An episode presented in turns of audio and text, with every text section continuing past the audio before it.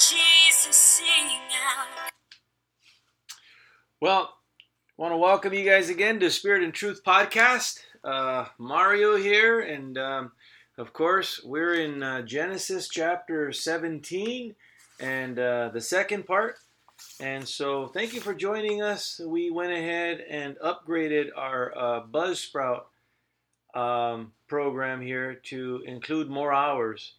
And so, we're going to be moving forward uh, through um, through the Bible um, a little bit more quickly now that we've come to this point.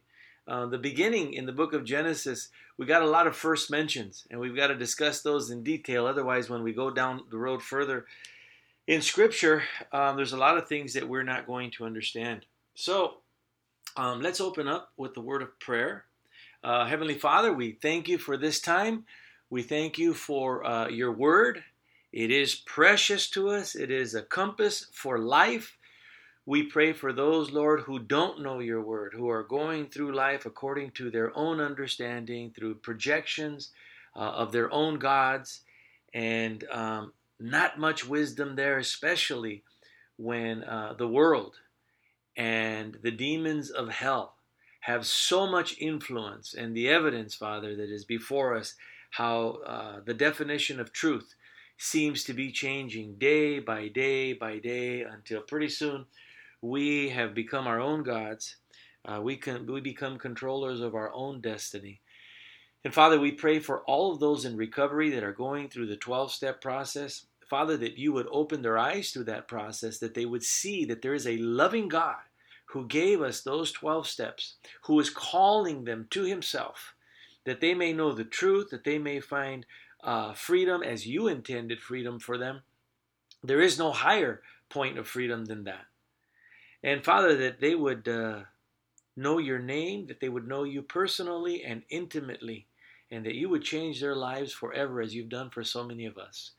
Father, we pray for our friend in San Pedro who's going uh, through surgery today, that you would give those doctors great skill, Father, and that they would focus, Father, and that uh, the surgery would be a success, that healing would take place. We thank you for doctors, we thank you for medicine. We also thank you for miracles and the way you choose to heal people without those doctors and medicine, which does happen. And so, Lord, we ask you to go before us in this study, that you would teach us, that you would hide the preacher behind your cross, as they say. And Father, that uh, you would uh, help us in our American government, that you would bless Israel, um, that you would help us in all of the world affairs, Father, that uh, though we know the end is coming, uh, Lord, until we get there, that you would protect uh, those who have a relationship with you and those who don't, Father, that you would bring them to that place. And so uh, we submit ourselves to you now. Uh, we ask you for the forgiveness of our sins and pure hearts, open ears, Father, and open hearts and open minds. In Jesus' name, amen. Well, here we are, Genesis chapter 17. We'll pick it up in uh, verse 15 here it says, Then God said to uh, Abraham, remember, Abraham's name was Abram in the last chapter, but it's been changed to Abraham now because God has changed his identity because God is going to give him children now. He's going to do the same thing for Sarah here, his wife. It says, As for Sarai, your wife, you shall not call her name Sarai, but Sarah shall be her name. And so the word Sarai means uh, princess, but the word Sarah means princesses, uh, plural, because of course God's going to uh, multiply her. He's going to finally come forward and give her the child that He's been promising her now for a number of years. And I will bless her and also give you a son by her. Then I will bless her, and she shall be a mother of nations. Kings of peoples shall come from her. Then Abraham fell on his face and laughed and said in his heart, Shall a child be born to a man who is 100 years old? And shall Sarah, who is 90 years old, bear a child? And Abraham said to God, Oh, that Ishmael might live before you. Well, apparently, uh, here Abraham's laugh was not sarcastic or, or meant to be offensive, and, and God picked up on that because he doesn't scold him um, I guess Abraham's laugh here was just kind of a, a, an amazement, like like wow, God, you're incredible. I've done that many times. Um, you've got an issue, you've got a problem, whatever it is, and you're praying about it, and you start to worry a little bit, and you're stressed out, and then you start to imagine all the ways that the problem could be solutionized, you know, for answers to the problems in ways that you can fix the problem. And then God, in His own time, comes along and He fixes the problem and you say, wow, and you can even laugh sometimes at how incredible God is because you hadn't even thought of the ways and, and, and that God um, resolves the problem. The, the, the, idea had never even occurred to you. And that's probably uh, what Abraham's laugh was about. When we get to the next chapter, chapter 18, we're going to find out that Sarah laughs and God is a little offended. And so her laugh was probably a little bit uh, sarcastic. We'll talk more about it uh, when we get to chapter 18. Um, but then uh, in, in, in, in, verse 18 here, in, in this chapter, uh, Abraham again, you know, uh, with, with, a mind of his own, he's done it many times before, and probably, you know, like any old man in his defense, uh, with two wives that, you know, they're still despising one another um, for the last 13 years, actually, because now Ishmael's 13 years old. Um, Abraham, he just wants to simplify things. Oh, that Ishmael might live before you. Come on, God. Why complicate things? I'm old. My wife is old. The idea that we're going to have another child, I'm too old to raise up another son. Ishmael is here the, the child that I had with my, my, my wife's maid servant Hagar, he's 13 years old. Everything that you've decided to do to create a new people, a new nation where kings would come from, you know, these people, do it through Ishmael. Just do it through Ishmael. Let's simplify things. And, uh, you know, what Abraham doesn't know, but we know because we have the end of the story uh, is that he's going to live to be 175 years old. So he's got another 75 years to go. He's going to enjoy many more children. We'll read about it in the chapters to come. He's going to enjoy so many more blessings as his faith relationship with God. It's just beginning to get good. It's just beginning to get good. You say, well, Mario, he's going to be 100 years old.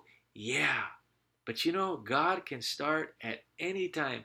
And when He does, who knows uh, what's ahead? You know, what I've discovered, not just in my experience, but the experience of many Christians, and I know so many Christians today. I know so many of them that are old, and I love the ones that are old, man. They just pour so much wisdom and grace into my life when I sit and talk with them. But what I've discovered is that the longer that we walk with Jesus, the more we know Him and the more our faith increases and life just becomes more and more exciting uh, uh, and, and adventurous. You know, I don't know about you, but I've always liked to live on the edge. I've always been a, an adventurous kind of guy, and, and that's what got me into a lot of trouble when I was young. You know, I sought after adventure, and then I ended up in a trap. I, always, it was a pattern that, you know, just repeated itself consistently uh, in my life. Uh, well, I still like to live on the edge. I still like to be uh, adventurous, but I do it in my walk with the Lord, and He knows that about me. So He takes me to places. He allows things in my life that um, that involve that, and um, I'm just enjoying. It's like being on a roller coaster that you've never been on before. You don't know where the turns are. You don't know where the drops are. They just surprise you, and uh, that's kind of the way a walk with Jesus is, and especially for the guys. He knows. He knows you uh, through and through, and he knows what uh, excites you. And you know, we see that in Job's life, kind of what we're seeing in Abraham's uh, life here. If you ever read the book of Job, you know, in the beginning, Job has it all. He's got a bunch of kids, you know, he's got property. He's probably one of the wealthiest men alive in those days. But then uh, he loses it all. He loses his health. Uh, he loses his children, they die on him. Um, he loses uh, real estate. He loses, you know, property, homes. He loses his position. He loses his friends. He loses finance. I mean, in a in a big way, he's wiped out completely. All he's left with is a disgruntled wife. But then God restores everything, and you find out as you read it, God gave him more than he had in the beginning. He gave, and not only that, but he gave Job another 140 years to live and enjoy all the blessings. You know, in the last chapter of Job, chapter 42, it says that the Lord blessed the latter days of Job more than his beginning. And in verse 17 of Job 42, it says that Job died old and full of days. I love that because, you know, I see so many people, uh, they get old, they get bitter, they get depressed, and then they start to lose their minds. Their minds start to deteriorate because they've never known Jesus. They've known of him, maybe, they've gone to church, maybe, but that intimate relationship with Jesus Christ through his word, they've never known that. But then you go spend time, you get to know some of those older people that have done been doing life with Jesus. You know, and they're different. And so when you do life with Jesus, what happens over time is your faith grows, your fear lessens, and your blessings multiply. Uh, it's an amazing thing. Let, us keep moving on here. Uh, verse 19 Then God said, No, Sarah, your wife, shall bear you a son. I'm not going to do it through Ishmael, uh, Abraham. Abraham, it's not going to be your plan, it's going to be my plan. He says, And you shall call his name Isaac. I will establish my covenant with him for an everlasting covenant, and with his descendants after him. And as for Ishmael, the other boy, I have heard you. Behold, I have blessed him, and I will make him fruitful, and I will multiply him exceedingly. He shall beget twelve princesses, and I will make him a great nation. Listen to what God is telling Abraham Abraham, even the mistake you made will not suffer you. When you went with Hagar and you did something that I never told you to do, and you caused all these problems now between Hagar and your wife Sarah, and all that stuff that you've got going on because you did what I never told you to do, listen, even that is going to prove to be not such a big mistake in your life. It's going to be a mistake for your descendants, for sure. Ishmael, the father of the Arabs, and Isaac, the father of the Jews, they're still feuding, but Abraham, even the mistake you made is not going to suffer you. Think about all the mistakes you've made. Forget about the mistakes you made before you knew Jesus. How about the ones you made after you knew him? Wow. Have they mounted up to make big problems for you? Listen, God loves us so much. Don't ever underestimate His love, His grace, and His mercy. He is on your side, He is for you, not against you. Remember that. Verse 21 But my covenant I will establish with Isaac, not with Ishmael, with Isaac whom Sarah, not Hagar, whom Sarah shall bear to you at this set time next year. Then he finished talking with him, and God went up from Abraham. So look, for the first time, God is giving Abraham a set time when his long awaited son will be born. God has been talking about giving Abraham and Sarah a son for more than 25 years now. God never tell, told Abraham exactly when it would happen. He never told Sarah exactly when it was going to happen, but now he gives them a set time. That tells me, as I read the Bible and I see more of this and I see it in my own life, that after God allows hardships and waiting in our lives, it seems that we begin to grow in faith. And when we get to that place of faith, that, that, that maturity in our faith, that, that God has appointed to us, then and only then He can reveal more details. And you say, why is that? Well, I believe as I read the Bible, it's because if God was to reveal the details before we came to that place of, of maturity in our faith in Jesus Christ, okay, if He was to reveal those details prior to that, we would do just like Abraham and Sarah did. We would try to help them and we would mess things up really bad. I believe that. And so, if you're going through hardships, if you've been waiting on the Lord, maybe even for a long time on certain issues, Well, hopefully, you're reading the Bible and your hope is restored in the mornings when you do your devotionals in the Word of God. You spend time with Jesus. But apart from that, just understand, just know you're not unique. You're not outside of God's relationship with all these people, all these characters in the Bible. Yes, He may be doing something with you a little different. You live in a different time, you live in a different culture. But overall, God remains the same, and in so many ways, we do too. Just wait on the Lord. Be patient and wait and understand He has not abandoned you. You're going through your process and your relationship with Him. He knows right where you're at. And He's going to do everything that He promised, just like He did with Abraham and Sarah here. Verse 23 So Abraham took Ishmael his son, all who were born in his house, and all who were bought with his money, every male among the men of Abraham's house and he circumcised their flesh of their foreskins that very same day, as God had said to him. Abraham was 99 years old when he was circumcised in the flesh of his foreskin, and Ishmael his son was 13 years old when he was circumcised in the flesh of his foreskin. That very same day, Abraham was circumcised and his son Ishmael, and all the men of his house, born in his house or bought with money from a foreigner, that is his servants, they were all circumcised with him. So, in four verses, twice it says that very same day. For 25 years, Abraham waited for God to deliver his promise of a son, not with Hagar, but with Sarah. And now he's given a date and God told him, one year from now, you and Sarah are going to have the child I've been promising you.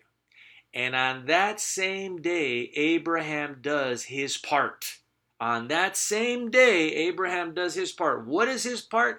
God told him in the last chapter and in the first chapter here, you are going to be circumcised of your flesh, you and all the men in your home, because this is the symbol of our covenant. And so he circumcises his own flesh. It always starts with you first. And then he goes forward and he circumcises the flesh of all the men in his house. Why? On that same day. Why? Why didn't you wait for the weekend, Abraham? Why didn't you post uh, warnings around the camp? Why didn't you tell them, hey, you know, in 30 days, right? Or let's all sharpen our knives and get this going. Let's sterilize it. No, no, no. That very same day. Why does Abraham do his part that very same day? Because Abraham really believed that God could deliver on his promise. That God could cause a 100 year old man to have a baby with his 90 year old wife. You say, well, how do we know that he really believed? We can't see his heart, Mario. We can't judge as to whether or not he believed or didn't believe. You know, people are always saying, you can't judge me. Well, maybe not, but God gave me eyes, God gave me ears, God gave me knowledge of His Word, and God gave me scales to weigh things out. So I don't know about all that. You can't judge me. Now, I'm not saying anybody's going to go to hell. Only God can determine that. But I know what I see, and I know how to weigh it out according to the Word of God. Listen, we know that Abraham believed because his belief was followed with immediate action. You know, and I know that there are a whole bunch of people today, a multitude of people today, that call themselves Christians, that call themselves believers. Ask them what they believe. Many of them have no idea. Ask them what part of the Bible they're reading in their morning devotions. They'll tell you what they're reading in just for today the basic text, the big book, whatever it is, some other book, Buddhist books, whatever. But ask them, no, no, no. Where are you at in the Word of God? You called yourself a Christian, you call yourself a believer. Where are you at in the Word of God? So many of them, sadly, don't have an answer. And in their defense, many of them would say, Well, I don't really understand the Bible. Well, have you heard of the Spirit and Truth podcast? Get on there and get with it. You're missing out on the best part of life. But listen, if we're going to call ourselves believers, if we're going to sell, call ourselves Christians, little Christ, Christ followers, we got to know His Word. Otherwise, we don't even know what we're talking about, let alone what we believe. And so we understand, we know that Abraham believed because his belief was followed by action. And not just action, in his case, immediate action that very same day. Well, I wanted to just kind of go over the entire uh, chapter uh, 17 with you, but no sense in doing that when there is a much better teacher, a much better preacher than myself who did it already. And that one is the Apostle Paul. And uh, in Romans chapter 4, verses 16 to 25, Paul explains this whole chapter. He gives us uh, the application in great, great detail. And so I'm just going to read it to you, and we're going to let the Apostle Paul close uh, this chapter. It's Romans chapter 4, verses 16 through 25, and I got it out of the New Living Testament. He says in verse 16, in regards to Genesis chapter 17, so God's promise is given to us because we put our trust in Him. We can be sure of it. It is because of His loving favor to us. It is for all the family of Abraham.